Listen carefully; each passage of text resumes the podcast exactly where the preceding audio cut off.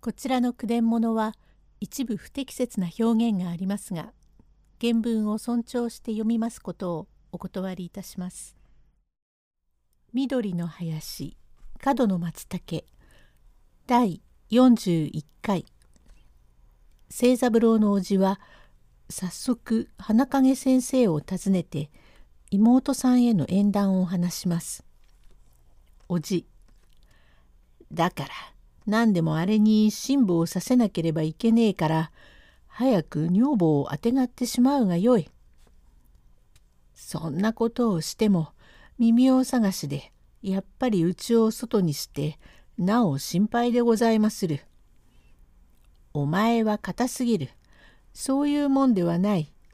もうこれ21にもなっているから辛抱をするかしないかと言わずに持たせるものは持たせなければならねえのが親の役だ。それでもあれはまんざらバカじゃねえ。見立てた先の相手が偉いから。それじゃあ一つ親父に相談しようと言ったのだが詫び事が先だがその相手は花影という元はどなたかの藩で高を取ったもので手もよく書き語も上手に打つ花影という手習いの先生だがお前知ってるだろう。ええ知っております。あれだがね清三郎がこれこれと言うからそれじゃあ一つ親父に相談してみようと言ってきたんだがねどうだ？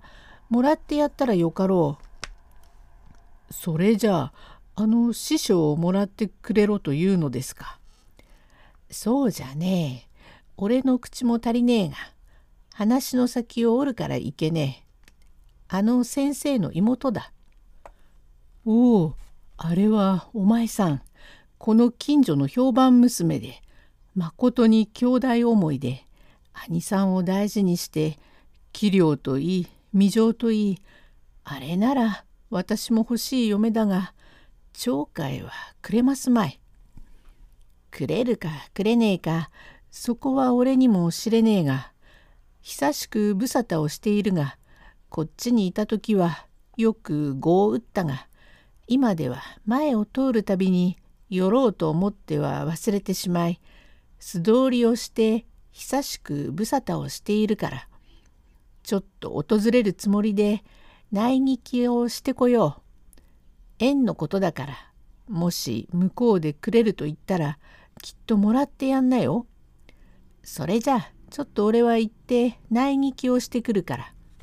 とこのおじさんはそそっかしい方でございますからすぐ花影先生のところへやってまいり「はいごめんなさい。お留守でございますか。まことに厳しいお暑さで」先生。おやおやこれはこれはお珍しい。先生。まことにご無沙汰をいたしました。いつもお変わりもなくて。ひどく畳が汚れておりましてこちらのご商売は畳が汚れないではご繁盛でないのでその後はまことにご無沙汰をいたしました弟のとこまではたびたび参りますが貧乏暇なしでいつも素通りをいたしますようなことであなたにもいつもお変わりなくてそれに小梅へご回転になったということを伺いましたがかような行程ゆえ知りつつ存外私もご無沙汰をいたしましたがだいぶご繁盛のよしは陰ながら伺っておりまする。さあお茶一つ。これはこれはありがとう存じます。だいぶご勝手の様子が違いました。まことにご端正なことで机がだいぶ増えましたな。どうも厳しいお暑さでございますがお触りもございませんで。ありがとう存じまする。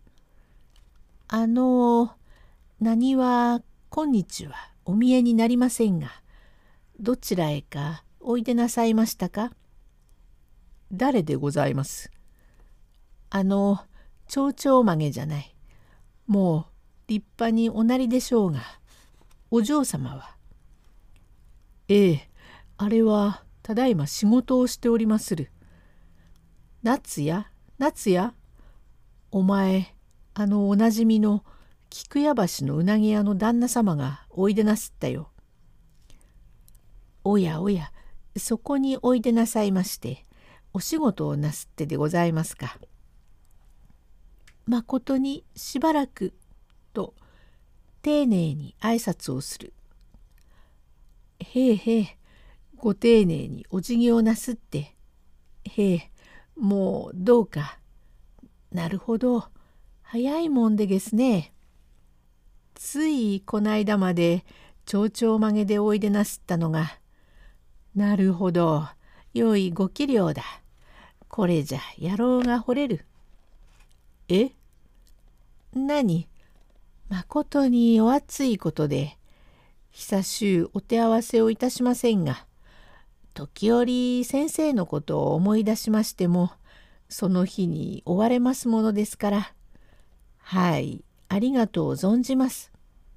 幸せとあっちへ参りましてからおかげさまでおなじみのお方が訪ねてくださいます。しかし嬢様はもうおいくつでございます？え？18そうでございますか。ご器量といいお年頃といいそうでございますか。時にあの何でですか。つかんことを伺いますが嬢様は定めてもうどちらかへご縁組のお決まりになっておりますか。いえもうあれはなりばかり大きくても役には立ちませんがいつまでもあすばしてはおけませんから相当の口があったら縁組を取り決めたいと存じておりまするので。へえさようでございますか。そんならまことになんでございますが。へえまことにそのなんでございますがお熱いことで。ひどくお熱いことでございます。どうでございますか？まことに恐れ入りますが嬢様をまことに恥じ入りますが私にどうかくださいな。え？あなたに？第42回へ続く